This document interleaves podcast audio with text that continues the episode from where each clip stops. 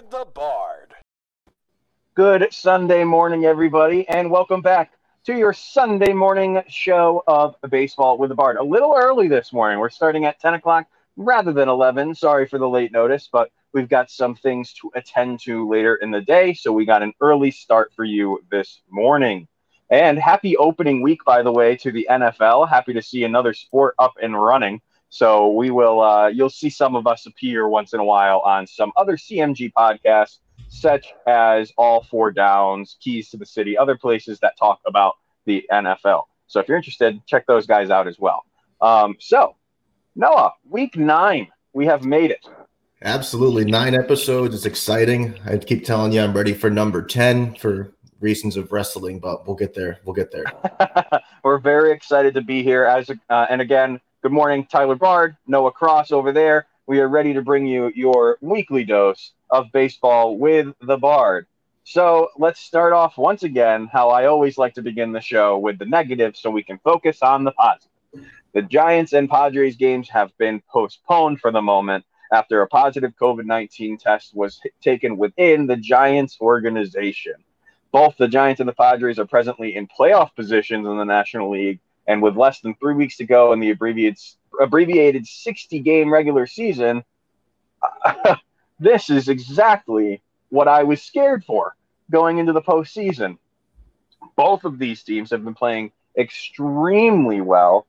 As you recall, Noah, I, I called the Padres doing very well before the season even began, and I hope to God that this isn't a reason that they end up, uh, you know, setting up a not making it to the playoffs. Sorry, I don't know why I couldn't get that out there. Um, I, I, I hope this doesn't affect their chances of making a good playoff run. Yeah, I mean, I agree. It's we've seen how injuries and or COVID sicknesses or postponements can affect ball clubs all over the league uh, this year, and it's really, really late. I mean, three weeks left. There's not a lot of time. There's not a lot of time to make up games. There's not a lot of time to get healthy. Uh, so it's definitely unfortunate for a team like that to be so hot in the beginning and to be facing these challenges so late in this shortened season, especially with that expanded playoff. Uh, you know, there's going to be a lot of room for error. Yeah, and it makes it makes you think about, oh my gosh, imagine if this just continues. If more teams, as the postseason goes on, if these teams get sick with COVID, how far can we push the postseason? Are we just going to keep pushing into uh, uh, the winter months and potentially playing on neutral grounds and not going to your home park? And, uh, you know, we have to think about all these things now because, you know, for the last week, it was kind of quiet uh, on the COVID front. And then once again, COVID reared its ugly head, as it is in our home state of Connecticut. Uh, it is rearing its ugly head once again. Um, so it's just, I don't know what to do. Oh, here we go. Steve, right off the bat, coming in with the Toronto comments. Noah, we'll get to you later to address Steve on his Toronto comments. No, I have um, nothing to say. I have nothing to say. But I, Steve wrote something interesting in the in the comments right under that. Baseball needs a bubble.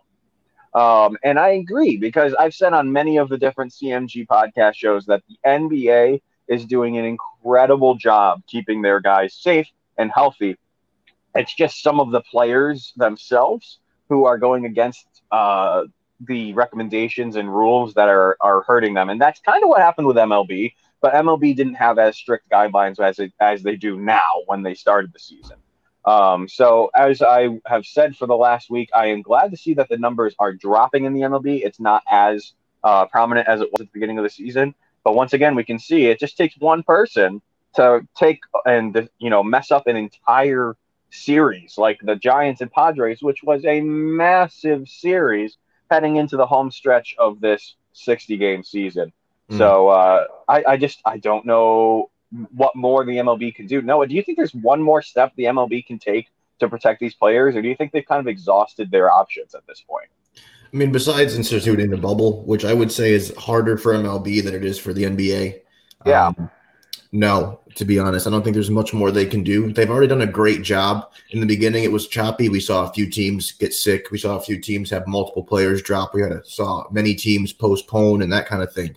Uh, but now it, they seem to have cleared it up a lot. They're able to get it together. They were able to mit- uh, mitigate the damage and really just move forward with the baseball season. So in all honesty, I don't think there's a whole lot they can do to keep things like this from happening.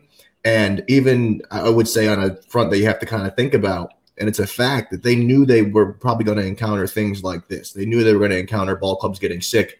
They knew of the damage that could happen. Their job was, and their goal was, to try and keep that as low as possible. Um, and that, you know, that's why you see postponements. That's why you see games getting canceled and such. So in terms of what M L B can do further, I really don't think there's too much. And yeah. I'll also say, to the point of you saying how far can we push the postseason, I, I, I honestly don't see the postseason getting pushed much at all.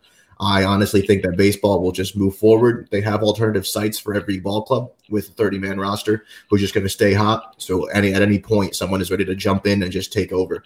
And they're going to have to just go with what they got and hope for some magic.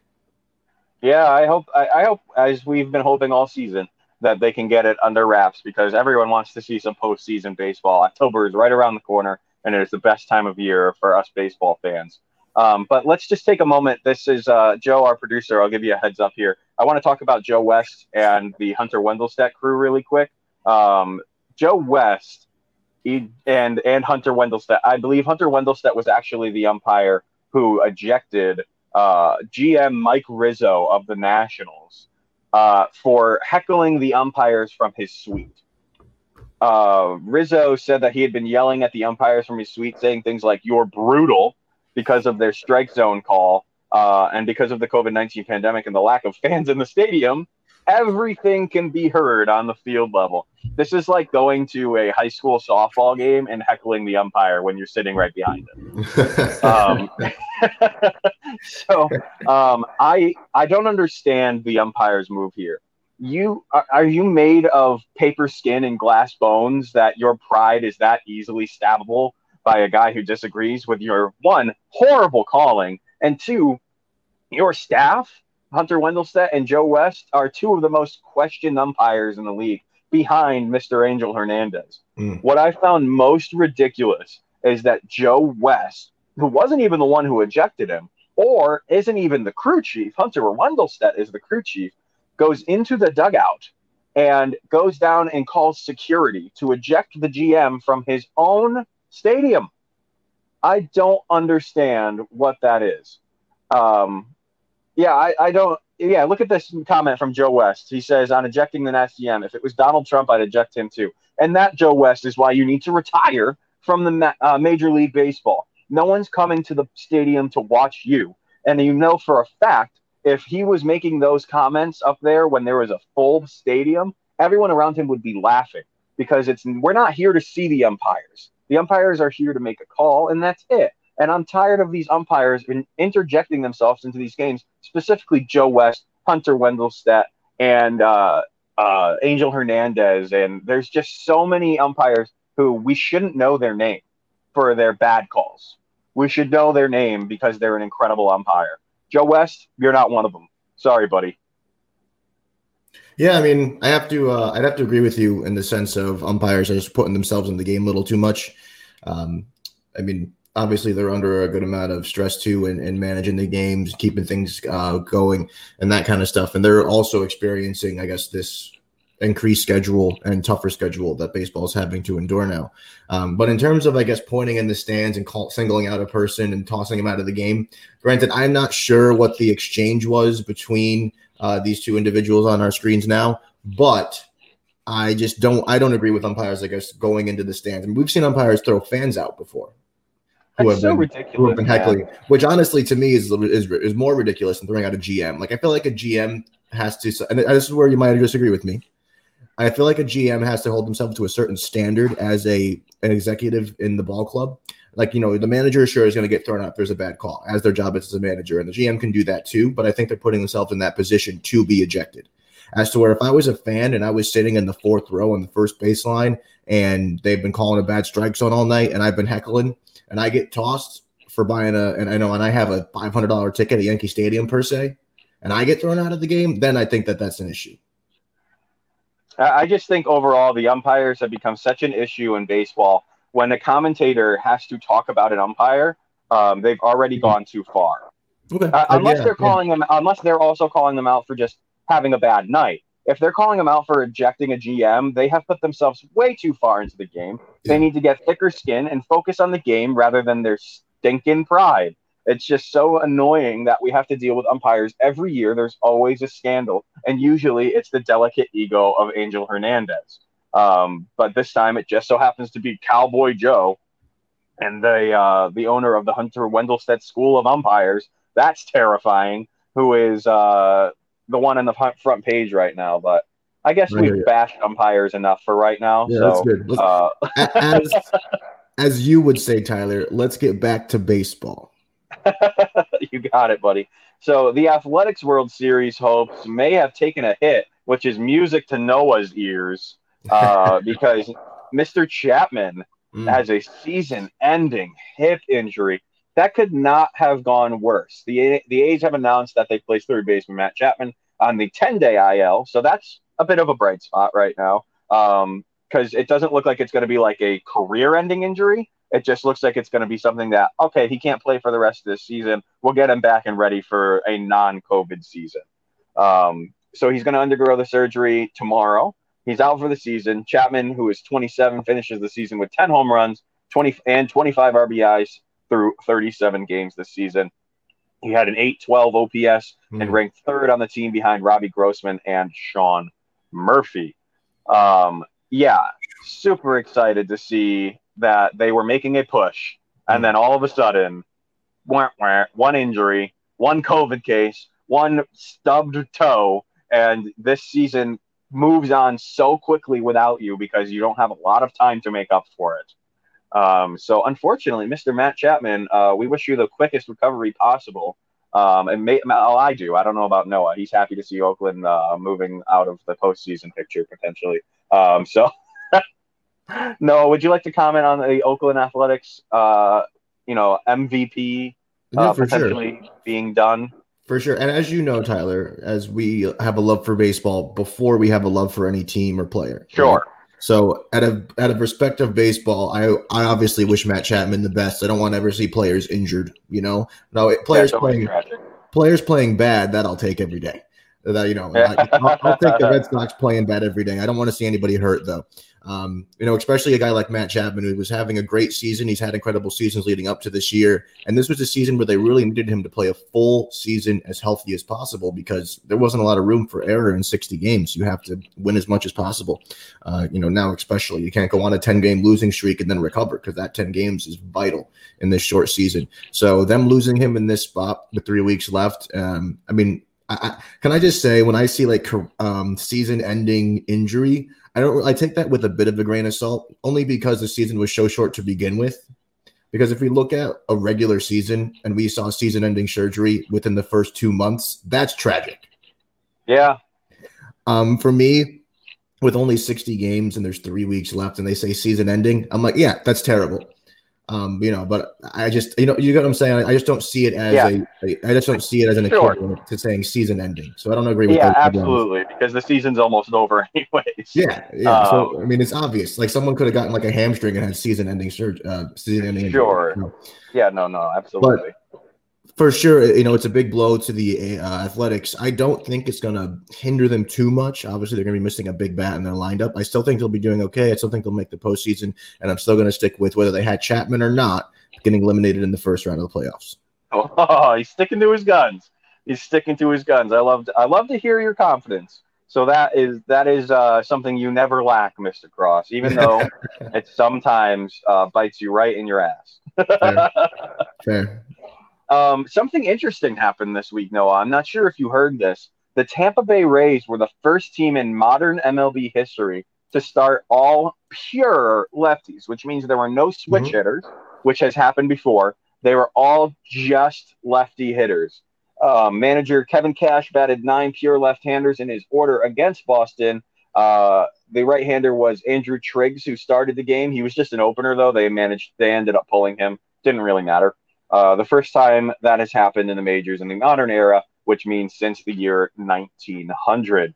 Uh, it definitely paid off because if anyone watched that game, uh, along with me, the uh, Tampa Bay Rays beat Boston eleven to one. Uh, yeah, that hurt. That one was ridiculous. I'm like, ha, oh, lefties, idiot. That didn't work uh, at all against in the Red Sox favor. It worked perfectly in the Rays favor. And I, the Rays have started this trend, Noah, where they start something new. They do something out of the ordinary, and then everyone else does it. Um, because if you remember, they were the ones who started starters. So they had pitchers come in to open the game, and then they brought their starting pitcher in. That was last year or two years ago that, that they began doing that. Um, so are the Tampa Bay Rays a trend setter in the M L B now, Noah? I mean, sure, I could say that. They're also showing us how to have a low salary cap and still have a good team. They're showing us how to build a team. They're showing us how to take players who I guess wouldn't be uh, number one or number two pick even and making them stars in their number one and number two picks. So the Rays are definitely forging a trail for baseball uh, in that respect and saying, these are the way we do things. Let's do it. I did hear about this all lefty lineup when I, I was actually getting in the car and leaving work. And I got the notification from Blake Bleacher Report, I'm pretty sure, just saying that it was happening. And I I thought it was – I just kind of laughed at, at a second. And then I, when I got home, yeah. I really read the article, and I was like, wow, that's that's different. That's innovative. And, I, and I'm, I can't say I'm extremely shocked that it's never happened before. It, it is, like, a little surprising, though. Uh, you know, like just an all-lefty lineup. I felt like I was looking at my roster on, like, M L B This Show, you know. Like, yeah. yeah, making your ideal lineup in a video game versus it actually happening in real life. Exactly. And, it, you know, it obviously paid off. I mean, eleven to one is big, but I will say the Rays have been playing a great baseball anyway, so. Oh, right, yeah. So even if there was one righty mixed in there, do we think it would have been that much different against the slumping Red Sox? Probably not. Hmm. Um, this this was... definitely good for them to see that their uh, intuism, intuition, intuition, intuition, intuism. There it is. It's one of those words. Um, was it worked off? It paid off, at least uh, on on uh, on paper. It did. We don't know if it if completely had to do with it just being just lefties, but definitely an interesting move that seems to have worked off for the time being. I'd be interested to see if they employ this sometime in the future here too, potentially moving into even the playoffs. But only time will tell. Uh, and there's another topic I really want to talk about here. Uh, and because last week we talked about fighting in the M L B, and another fight happened. Mister Francisco Lindor and Romo had a bench-clearing altercation. Uh, the tempers flared at Target Field during the eighth inning of the Twins' three to one victory over the Indians on Friday night. With two outs and nobody on, Minnesota reliever Sergio Romo threw a one one pitch to Francisco Lindor, who had a fly ball to left field to get the final out of that frame. As soon as the ball left the bat, Romo began walking off the mound and towards the home dugout. And while Lindor smiled at Romo as he went down to the first baseline, the two began yelling and walking toward each other as the benches began to clear and the two had to be separated. Um, Noah, what in the world happened here? Because I, I'm not aware of any beef between these two. Um, I didn't do too much looking into their their past. Um, Sergio Romo, I just remember as being the a hothead when he was on the Rays. Um, so maybe it's just his part of his character, and guys like to get under his skin. Um, so do you do you have any insight as to what happened here? To be completely honest, I can't say there's too too much going on between these guys beefing. I know Romo has about ten years on Lindor, so he might. You know, he's only thirty-seven, and uh, I know Lindor is like twenty-six or something like that. So I'm not one hundred percent certain that it's so much of a generational thing, but I do think Romo might have a little more of a old-school baseball. Oh, Lord, here we go. Respect the game vibe going on as to where Lindor is one million percent a let-the-kids-play type of player. Um, so, I mean, let's, let's look at this really here and what say – What did he oh, have to get mad about, though? But that, okay, well, uh, I was going to say, let's look at this for a second.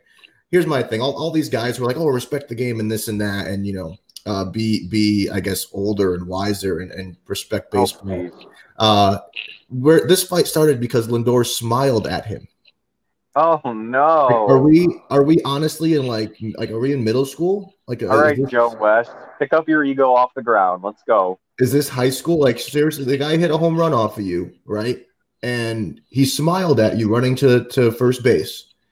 And yeah, no, he didn't even hit a home run. That's oh, yeah, why I'm sorry. Confused. He hit a yeah. fly ball to the left. He hit a fly field. ball, and he smiled at him running to first base because he just wants to get under your skin, right? He's he's messing with you. But I mean, what's the best thing you could do? Like strike him out the next time. Strike out the next guy. Like I, I, to me, this is just a stupid fight. Like there's fighting because someone's throwing at your your your hitter. Right, they're right. fighting because uh, you know someone stared at a home run and you didn't like that. But again, you let them you, like they hit a home run off of you, so I guess pitch better. This is right. just kind of stupid. Like I'm all for uh, you know baseball fights and sports fights because they're it's, it's an exciting turning point in the game, right? And it adds more to it later. And you might you know if they have a game the next day, you might see people get hit by a pitch or they might retaliate, and that's in any sport of retaliation, football, whatever. You might see someone retaliate, so it's exciting. Yeah. And it, adds, it adds to the game. But this is just stupid. Yeah, like, I agree. You know what this reminded me of, Noah? I don't know if you remember this. I believe it was the twenty thirteen, maybe twenty fourteen season. Um, Big Pop. No, it had to be. I, I can't remember exactly what year it was, but it was uh, David Ortiz was coming up to bat, and Kevin Gregg, I guess, had some sort of beef with David Ortiz, and he threw in at him three times, and on the fourth time, David Ortiz popped it up. Mm. And uh, started slow jogging down the first, like all, all upset with himself that he didn't make good contact. And Kevin Gregg, for whatever reason, decides to yell at David Ortiz, like, all right, you know, pick up the pace, get your ass down the first, is what he yelled at Poppy. And Poppy was like, oh, really? So he charged the mound. And I'm like, what? What caused this? What? Mm. Why, why are you all angry at each other? What, are we children? We can't just for two seconds get along on the field? And then Kevin Gregg said something after the game like, oh, uh, we're not going to be intimidated by the big paychecks of everybody. Mm. Um, yeah, our, our producer, Joe Guire, brings up a good point. He says, I'm sure mm. everyone is more Definitely. uptight than usual with all the weirdness of twenty twenty, which, okay, granted, but you've already been warned that if you fight or leave, or leave the benches, you're going to be punished for it. Um, so you guys need to be more serious in, in, in taking this uh, COVID seriously, especially when it comes to fighting. I understand that is probably exactly what it is, Joe, um, but it's time for them to, uh, you know, put their money where their mouth is and show why they're the good player by just proving it on the field rather than trying to beat the crap out of each other. That's at least my opinion. Um, so... I, I don't know. Save the fighting for next season when we hopefully are back to normal, normal in air quotes, uh, proceedings. So, yeah, I mean, um, I, Tyler, I do get what you're saying in the sense of like putting your money where your mouth is and all that. And sure, I get. I, I'll stick with the someone smiling at another player and then them fist fighting is kind of weird. Um, but I do have to agree with Joe here in the sense of it is a different season. There's a different vibe going on, and I, uh, I guess baseball players being able to just kind of pick at each other does add a bit of um a normalcy to the to the the show or to the I mean oh, baseball is a show, let's be honest here. No, it is, yeah. Show for people. Why so did you get called the show? For, for precisely. Um so I guess like the players putting on that fight, putting on that show does add a little bit of a vibe that all right, this is pretty normal, players fight each other because why not? Like their opponents. You know, like it just happens sometimes. What what are we gonna do about it? Very true, very true. Um, so, yeah, I guess we can see both sides of the coin there. Um, so that, that that does make sense. I, I get what you guys are saying now. I just hate to see it in a season like this, personally. Mm-hmm. Um, I wish they could keep their hands to themselves and uh, keep their mouths shut once in a while. Yeah, um, but with that, let's take a look at the standings, Noah. Let's see where we're landing here right now. Um, I want to see who is locked in, maybe, who isn't locked in. Um, so as we look here, Atlanta still holding that big lead. They had that massive win this week, Noah, twenty-nine to like ten. Yeah, um, that was an insane win. They are twenty-seven and nineteen leading the East. The Central, the Chicago uh, Cubbies are twenty-seven and twenty, and the Dodgers are the first team to thirty wins, and they are still surging thirty-two and fourteen. Dude. With the Padres are, hello, good morning. Right behind you, so you better you better keep it up. Uh, Dodger, or the Padres are going twenty-nine and seventeen. This is interesting here, Noah. Huh? Look at how close some of these races are. Oh yeah, I mean the, the National League has always been the more competitive league uh, in in that respect. I will say the only team that just towers above everyone else. I know the Padres are right on the dovetails of the right, Dodgers, um, but it's the Dodgers. It's the I mean they're a dominant team. thirty-two what, and fourteen. What more do you have to say? Besides, it's the Dodgers, and they are incredible this season. Absolutely, absolutely. And they they have they've been incredible the last five seasons. They just mm-hmm. can't get the job done. Um, and as the Astros showed last night, it ain't over till it's over, and they beat them in late innings. Uh, which, by the way, screw you, Astros. I have to say it once every single episode. So um, let's take a look at the American League really quick. You're going to see the the this chart change within the next week for sure. Tampa Bay is thirty and sixteen. They are leading the East uh, with the Toronto Blue Jays in second, going twenty-five and twenty. Yankees at twenty-five and twenty-one, just a half game behind Toronto, and then, you know, Boston somewhere in there. Don't don't really matter. We don't got to talk about that. Uh, and then the uh, Chicago White Sox are leading the Central, going twenty-nine and sixteen. Oh, I'm sorry. Excuse me. There is a is that why is he why are they one game back? I don't understand why it says that. But Minnesota is also twenty-nine, and does that say sixteen or eighteen? No, I can't read that. So yeah, Minnesota is twenty-nine and eighteen. Oh, uh, that's why. Okay, because they played. I thought it said sixteen. Um. So yeah. So they are. Two losses, which equal, equals two half games, because um, they've played two games more. So, yeah, they are one game out. Uh, and Cleveland is right there as well. They're twenty-six and twenty. Uh, and then if you go down to the West, Oakland still leading the way there, twenty-nine and sixteen, with Houston creeping back into it. They are twenty-three and twenty-three. Uh, Houston, we're watching you and we're listening. So if we hear one trash can, uh, that's it. You're out of here. All right. I'll be Joe West, and I'm throwing you out of the postseason. Uh, that's it. I've had enough. And you beating the Dodgers last night, I'm going to go watch every second of that game film and listen for that trash can. All right? We're watching you. Uh, who do you think's going to win the A L and move on to the World Series? And you can't pick the Yankees. That's a tough choice. What do you mean I can't pick the Yankees? You're not allowed to pick the Yankees because we know you'll pick the Yankees. So say, poof, the Yankees are gone. Who are you picking? Uh, you're going to make me do this, aren't you? Yes. Do it. All say right. it. Say it out loud. I will just say the team, and then that is the end of the conversation. All right. If I had to say a team besides the Yankees, because I still think they can do it, I would go with the dominant Tampa Bay Rays. Yeah, it feels pretty obvious at this point, and my ego is like through the roof right yeah. now, um, yeah. and I'm just loving it. And hearing you say that, mm, mm-mm, absolutely love that. Noah Thank, really yes. picked the Yankees. Thank you. You are correct. You are correct. Joe, I don't think I asked for your input. Thank you. Uh, um, so, and Tyler, what, Tyler, I would guess that you're sticking with the oh, Rays. Sticking to my guns. Okay. Sticking to my guns. Um, I, I still think, still think the World Series is going to be the Rays versus the Padres. The least, the least watched World Series in the last no, one hundred years. I, I, uh, well, I don't know. I think I might disagree. Really? Do you think, think any casual baseball fans are going to go, "Oh, who's in the World Series? The Rays and the Padres. How exciting!" No, no, that's not a sentence that will ever exist. What I am saying is, it might have a bit of a draw as being more than likely, well, hopefully, the only ever COVID Cup, quote unquote, or COVID oh, World true. Series. The COVID Cup. So that might have its own type of draw, is all I'm saying. All right.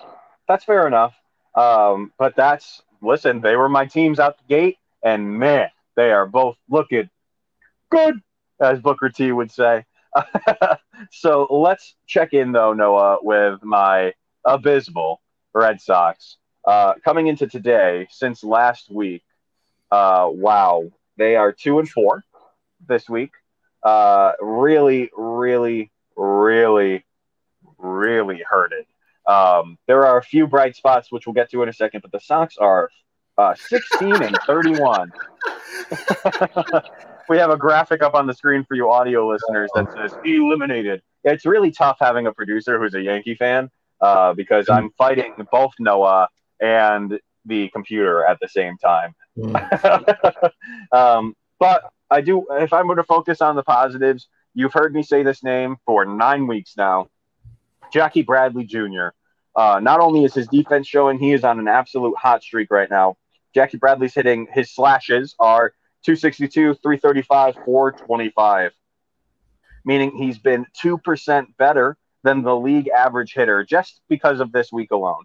Um, consider this, though. It is about twelve points higher than where he's landed for the last three seasons, meaning two sixty-two is better than where he's been for the last uh, two seasons. Just a few weeks ago, he's considerably worse than his career norm, so something has changed, and he's still providing elite defense in center field. Now, the question is, we were talking so much the past two weeks, uh, and maybe not just on the show, but just me and you, about Jackie Bradlee's going to get traded. Um, but it would seem the Red Sox ownership does not want him to go, and Jackie had mentioned that they haven't even offered him a contract. I have a feeling that he was offered a contract based on how he finishes this season. Because all of a sudden, when there is no reason for the Red Sox to be out there smoking it, except for him maybe wanting to prove himself that he belongs on the team and that he, or maybe someone else should sign him, there's no reason for him to be playing as hard as he's playing. Um, so I think, thank you, Jackie, for actually giving us something to look forward to, that the Red Sox have offered him a contract. Um, very excited to see Jackie doing well, but no, I'm more interested in your take on the Red Sox rookie Bobby Dahlbeck, who becomes the first player with a five-game homer streak within his first ten career games. He went deep in his first game and in his five most recent games, uh, minus yesterday. He didn't play yesterday. Um, and is it time, or do you think this is something that um, – is palpable, that this kid is going to be something massive in Boston, or is this just rookie hot streak um, that will ultimately not amount to anything? I'll say this. Um, I think just jumping in deep and saying he's going to be the next big thing in Boston might be a, a big prediction, and I, I'll, I'll make that prediction um, simply because there is a spot to be filled in Boston for that player. Yeah, it was, absolutely. It Mookie Betts and Mookie was traded. I always say that Devers and Bogarts are your two guys. They just don't present them as the face of the franchise. I'm sorry, they don't. Like right. if you look at if you look at the Yankees and you see a guy like Aaron Judge, you know that that is their man, plain and simple, right. Clear as a day. And you look at a team like the Red Sox two years ago, you could clearly see that Mookie Betts is their man. And they need someone to put into that role. And years ago, you had Dustin Pedroia in that spot as the Red Sox man. And you had David Ortiz for a certain amount of time as their go-to man. So right. I'll, I can say, I'll say this, that if, if Bobby uh, Dahlbeck can keep up his his work, now I'm not saying hit a home run every game, which is amazingly impressive. that that I will say is a rookie hot streak of, of you know, starting your first week in, in, in the game. Uh, I do see him being able to be a good force on the base pass, a good force in the field, especially with the bat, and being able to help the Red Sox and ultimately filling that void of that face of the franchise they've been looking for in the next couple seasons. Yeah, you know, there's really not been that many shiny uh, moments for the Red Sox this, this season. So to see guys like Dahlbeck and Jackie Bradlee uh, providing our outfield with some glam and something incredible to look at, especially with them trading away Kevin Pillar and oh, it's just been a whirlwind of a season to be a Red Sox fan. Um, I just have to ask one more question coming from someone who's not a Red Sox fan, because I'd rather focus on the Yankees right now. There's a lot more going on, so we'll move on from the Red Sox here shortly. But from a non-Red Sox fan, is it time for the Red Sox to pack it up and just start the farm? I mean, I, I, I smiled when you when I read that originally, and I'm also smiling now reading it again. It's just a funny concept to think about. I don't think it'll ever get to that, but I will say I don't think it matters too much this season because, uh, again, they're already eliminated. Like, they're not going to make it, is it? Uh, but in the, sense of, in the sense of next season, um, I don't see them – I could see it happening because, listen, here's the thing, and I'm going to get to this in the Yankee segment. As you'll see, Gary Sanchez ha- took some time on the bench this week, this last week. Anybody can get benched. If you're playing that – that poorly and you're and you're not helping your team who is in that playoff push or has the uh, possibility of getting to get to that playoff spot, and you're not helping your team out or you're not benefiting your team and being in the lineup, then you're going to get bench time. And if there's other people like Bobby Dahlbeck or any others in the Red Sox farm system who are producing, I don't care if it's for two weeks or two months, right. Use that hot streak that they have. Why wouldn't you? I mean, that's just that's what that's what you do. In baseball, you have great days and you have terrible days. And if you know you're having a few, a handful of people that are having great days, you're going to put them in the lineup every day and you're going to sit your veterans. And that's just the way it works. Yeah, I, I, I think it is time for them to just start the farm. Um, it looks like there's, I mean, there really is no mathematical way that the, the Red Sox make the playoffs. it would have to be an absolute miracle for them to steal one of those bottom slots. Um, so I think it is time for them to uh, start the farm, give these guys some reps in the COVID Cup season, and see what these guys are worth. So next year we have a good eye on what they're able to do up in the majors. Um, but with that, let's just move over to the Yankees so I can stop uh, crying about the Red Sox. Absolutely. Uh, I would say it wasn't a amazing week for the Yankees, but they had a good week. Uh, we got G J LeMahieu back from the I L, which is always a plus. As we know, the I L is plaguing the Yankees again this season, just as it did last season. On Sunday, the Yankees would lose to the Orioles uh, five to one, and Tanaka would only allow two runs to be earned. And it was sad to see that the Yankees gave up three runs on the defensive front. Uh, they weren't playing too hot there, and it was um, you know, an upsetting loss there to see Tanaka go out there and keep his team in the game. I always like to say that under three runs is a team being kept in the game, and if you can do that, then by all stretch of the means, you have an opportunity to win. So, I mean, Tyler, would you agree that A, if a pitcher comes in, starts a game, and only allows three runs, that's keeping their team in the game?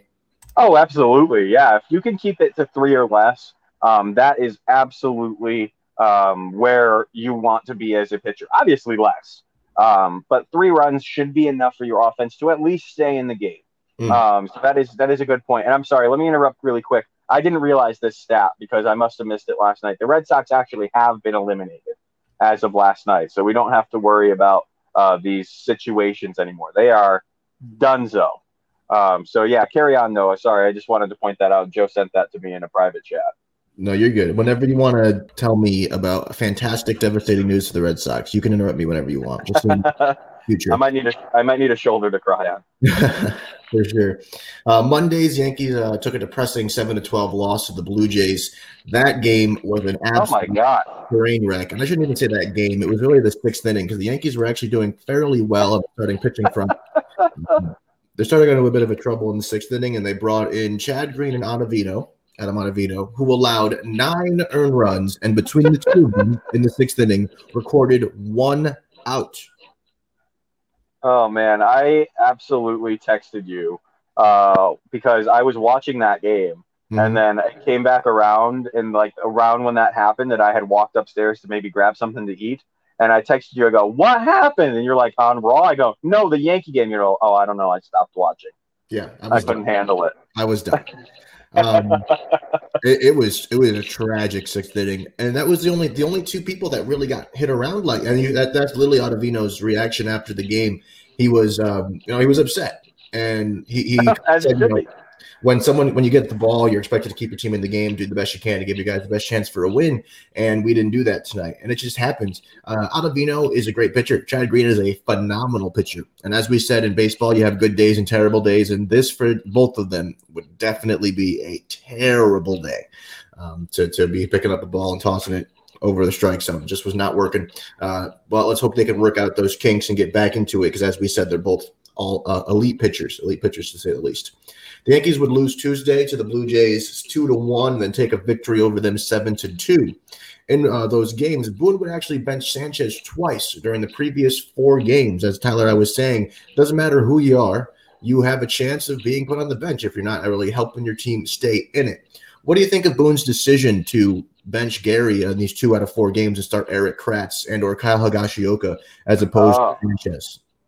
I was just about to move my face into my – Uh, into the window that showed my head uh, because I was going to make my, uh, you know, my sly face because I've seen it coming that Gary was going to get benched, and you didn't believe me early in the season. Um, I think he's deserved this bench. I think it's, I don't think it's going to become a trend. No, I saw your question down below, Noah. Um, I just think that Gary needs some time to think about what Gary needs to do to better his game. Mm. Um, He, I feel like he takes criticism from fans very seriously and just focuses on strictly what those fans are talking about rather than encouraging, uh, rather than working on, rather, his entire game. Um, so I think, uh, especially come the offseason, Gary needs to work on his entire game rather than focusing on just his hitting or just his fielding. Um, otherwise, like I said, I still think Gary might be on the way out. Um, mm. So we'll we'll see. Yeah, absolutely. So thank you for answering that. You don't think it'll become a trend? I don't either. I mean, they put Gary back in after those two games that he took off on the bench, and he would pick it up yesterday, Saturday, uh, versus the Orioles, picking up a single, walk, and a double. So he was able to square up the ball enough to uh, put it in play and really, I guess, help his team out a bit and get on base. So that's good. The Yankees will go on uh, with uh, three victories in a row between Friday and Saturday, putting them at twenty-five and twenty-one, as we just saw, which is third in the A L East, just behind those darn Toronto Blue Jays. Or should I say the Buffalo Blue Jays? Well, yep, Buffalo Blue Jays. Last night, the best team in New York, some would say. Wow. Wow. I cannot believe I haven't even heard that yet. I'm surprised, which, which is surprising, to be honest. That's No, I just I saw it in a meme. It was like, show me the best team in New York, and someone put the Mets. He was like, no, the best one, and someone put the Yankees. He goes, no, I said the best. And someone put the Blue Jays, and he's like, perfection. Son of a bitch. yeah, I love I'm, it. I don't know if I'm more upset because that's, I mean, maybe that's somewhat true. Uh, or because of the fact that I actually think it's funny. So, anyway, as you see this picture on your screen here, we have one true, true juggernaut of the New York Yankees oh, here. Boy. That is Luke freaking Voit, as I have him on our script. He has helped the thumping Yankees stay afloat in a huge, huge way, uh, de- delivering a big sacrifice fly last night to save the Yankees. Numbers. Yes, and uh, so this is actually a really amazing stat here. The fewest games to reach fifty home runs. You see Luke Voit there with those. Oh, wow. I mean, look at the look at the names on that list. Look yeah. at the na- that Luke Voit is up there with prestigious players here. We have Babe Ruth, Gary Sanchez, Aaron Judge, Rod- uh, Roger Maris, Alex Rodriguez, and Jason Giambi, who I mind you was a similar stature to Luke Voit and a first baseman for the Yankees. It was an absolute powerhouse, and Luke Voit is putting himself right up there with those um, uh, amazing, amazing people. Uh, Luke no, Voit- I was actually going to write under your Luke Voit um, that he reminds me a little bit of Jason Giambi. See, it's no, it's no surprise. It's no surprise.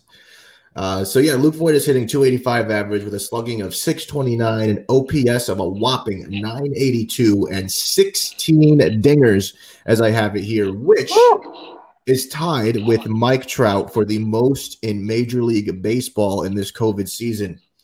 Uh, definitely a big deal there. Aaron Boone realizes how vital Luke Voit is, especially this season. I think we have a tweet, actually, from Brian Hoach, Uh, with Aaron Boone's comments. I just want to put that up on the screen. That would be awesome. Uh, we could uh, read those. Perfect. Uh, one thing that needs to be noted is you might have noticed Luke Voit stumbling a little bit. I know he has that hop after his at bat, but it's not as aggressive as it is normally, and he's kind of uh, has a bit of a hobble going on um, when he's running the bases, especially after hitting all of those home runs he's been doing. So he's just getting what a lot of. In the world is foot stuff. As I said, that hobble is what's being described as foot stuff. So he's really babying uh, his, his foot there and basically not putting too much pressure on it and that kind of thing. But he's still playing. Um, uh, I'm sorry. Here we go. So that uh, that's the foot stuff everyone was talking about. Also, why Boone wanted to give Voit the day off yesterday uh, before. And if you see these stats here, as we said, Luke Voit is one of the six players in Yankees history to hit at least thirteen homers through the team's first thirty-three games of the season. And uh, you've heard of these other guys, obviously, in the likes of Babe Ruth, Aaron Judge, who's still playing, uh, Mickey Mantle, Tino uh, Martinez, and bottom bottom there is Alex Rodriguez, I'm pretty sure. So, again, Luke Voit in elite status there with those huge names. Uh, Tyler, what do you think of this surge that Luke Voit has just been having this season? Um, I've said it the past few years before we've had this podcast that I think Luke Voit's the real deal.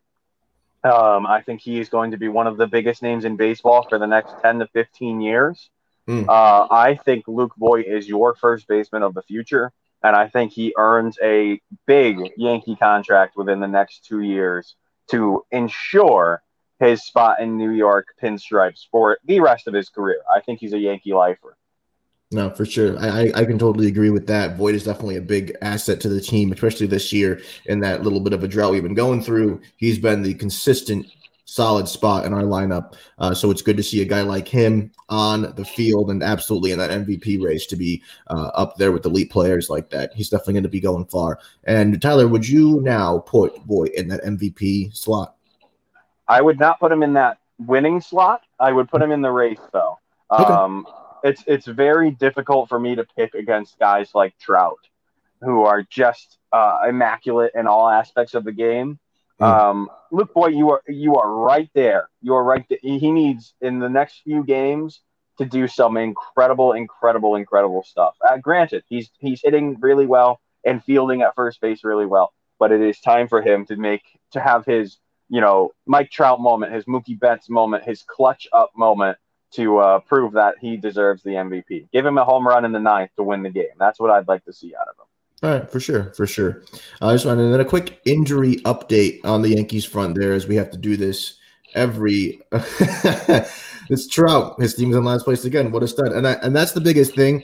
And I, and I've said this before, and I'll say it again. It takes a lot more than one player to win a World Series, and that's why I don't care who the Angels sign every year. It's just a sidetrack for a minute. They could sign all the Rendons and all the Trouts they want. If they can't get the rotation in order and get a couple more solid bats, they're not going to do anything. Yeah, here's my problem. I don't think as I don't as you know, more often than not, I don't think with my heart when it comes to these things. I think with my brain. Um, so I think how the M L B thinks. I think how executives think. And not a chance would they put this Luke Voit, who maybe a third of baseball watchers know his name, over Mike Trout. That is why I pick Mike Trout. Um, do I think that Luke Voit deserves the M V P? Absolutely. He's played an incredible season. Um, but as we've seen with my picks on our other shows, I always pick with my brain, not my heart. That's why.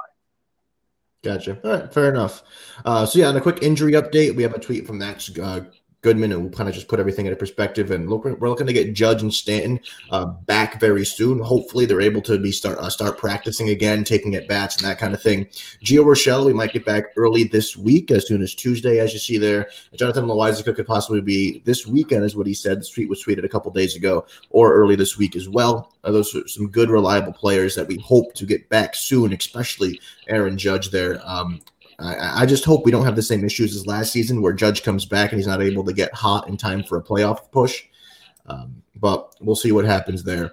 The biggest injury to me that is still sad is James Paxton is experiencing complications and healing from his flexor strain. Uh, he has not pitched since August twentieth, which in this shortened season is a huge deal if you miss even two starts, let alone all those starts. Uh, if the Yankees uh, obviously will be hopefully making it to that playoff spot, and they're going to need a three-hole pitcher because they usually are going right now. It looks like uh, Cole, Tanaka, and then Paxton. Tyler, who gets that three-hole spot out of the individuals left who are really starters now that the Yankees are relying on to fill this in those? It's kind of obvious, isn't it? Is it, though? Jay Happ feels like he's the one who deserves that spot. Okay. Okay, Jay Happ, um, you think? You're really, yeah, you're Jay really Happ. Okay. I really – you know what? Um, the one thing I, I remember about Happ is he's all right against the Sox. So maybe that's why I think that way. Um, mm-hmm. But I, I think he's the best of those three. Fair enough. I, I wouldn't even, I don't know about like – Devy's definitely a good player. I think he's just young. Montgomery is the same. He's got a lot of potential. I think at this point, the Yankees are just going to go for uh, – they're going to need to just rely on someone who could just go out there and do it. And Happ and has been going – He he has been showing actually very good numbers this season. He's been very impressive. They haven't been pitching him a lot, and I know he wants to get out there and help the Yankees win. And I think he's going to be determined to do that. So I have to agree with you, and he'd be the replacement there for Paxton in a third and a three hole uh, going from there in a playoff push. Uh, and then here, going back to James Paxton, uh, there was an article by Fansided's uh, Rutger um, Herring- Herringy. And the title was James Paxton may have thrown his last pitch for the Yankees as oh. he is a free agent at the end of this season, along with Yankees pitcher Masahiro Tanaka. Tyler, between the two of them, who is your priority as a G M to sign? Tanaka. Absolutely. I'd have to agree. And that's easy to say simply with Paxton's injuries being uh, piling up here. And, you know, this is the second season now where he's having to miss so many games. Uh, Can I make a bold claim? Sure. I think Paxton signs in the A L East, but not with the Yankees. Wow, okay, okay. I think he's going to be bitter about not getting a contract that he thinks he deserves, so he's going to sign with a team who he has a chance to take the Yankees out. I'm going out on a limb and saying Toronto. Mm, I knew you were going to say Toronto. Toronto. So, I mean, that I guess that answers my question of if the Big Maple will be leaving the Big Apple, and your answer would be yes. Uh, ha, ha, ha, ha, ha. Uh, good one. Big Maple. He should have said Maple, but yeah, all right, that's fine. Um, yeah, so he definitely is leaving the New York Yankees, I would say. You know what? ninety percent positivity that he will be leaving the Yankees. Mm. All right. I mean, but uh, it's always going to be Tanaka time in New York. If they ever get rid of Tanaka, I will be so surprised. I, I have to agree. Tanaka's been a consistent spot in the Yankees' presence and, and their rotation. I don't see them getting rid of that guy. He he comes up big in a lot of in a lot of appearances. He's been there for them. He's been an anchor for them more than one occasion. So Tanaka's definitely a guy you want to keep. Um, I honestly have to. It's tough. Paxton had a lot of good press surrounding him when he made his debut in New York, when he showed up in New York. People were excited about it. I almost bought a Paxton jersey, and now with the rumors of him might not coming back, I'm happy I didn't, because I usually have that curse where I buy a jersey and the player leaves. I do have that curse. I- yeah. So happy I didn't buy that Paxton jersey simply because, uh, you know, his his status in pinstripes is definitely up in the air. Uh, to, well, for, to personally, I don't think – I don't think the Yankees will re-sign Paxton. If they do, it'll be for a low number. And, and he's not uh, going to take that. And you know who his um, agent is? Who his agent? Oh, uh, I do remember that. Who was that? Um, that's Scott. A-Rod's agent, isn't it? Isn't the one who was with A-Rod? Uh, I don't know if he represented A-Rod, but he also he did represent Garrett freaking Cole. That's right. Yeah. So Paxton's agent is Scott Boras. If you don't know, he is a very inf- a very well-known, and I don't know if infamous is a, probably a good word to go, uh, agent in baseball, and he's known for getting all every single cent out of any every single team. Uh, and I know they're going to be asking a good amount for Paxton, and I honestly don't see the Yankees saying. I mean, you you can't. You got them in injuries piling right. up on you. It just doesn't make sense. So with that, yeah, no, I, I I see that. That makes sense. Um, I just I don't think he's going to get the money he wants, and that's why I think he's going to end up in Toronto or Tampa, somewhere where they have a little bit of extra cap space to sign him mm-hmm. uh, and not have to worry about their superstars as much as the Yankees do. Um, so, yes, Tanaka time will continue in New York. Um, I don't think that that happens for uh, Mister Paxton. But, Noah, um, it has been a action-packed episode of Baseball with the Bar. This may be a record uh, for how long we've been able to talk about a slumping Red Sox and a Can I dare dare I say underdog Yankees? Uh, that kind of a, is a weird sentence to say because you never consider the Yankees to be an underdog. Um, but yeah, action-packed week of baseball. Uh, very excited to see the postseason is on the horizon. We are getting there, even though my Red Sox are not going to be there. I will be very excited to see how this postseason wraps up or begins. Not even wraps up. How the season wraps up and the postseason comes to us very, very soon. So, to finish the show, this is Tyler Bard. That is Noah Cross. Thank you all very much for watching Baseball with the Bard.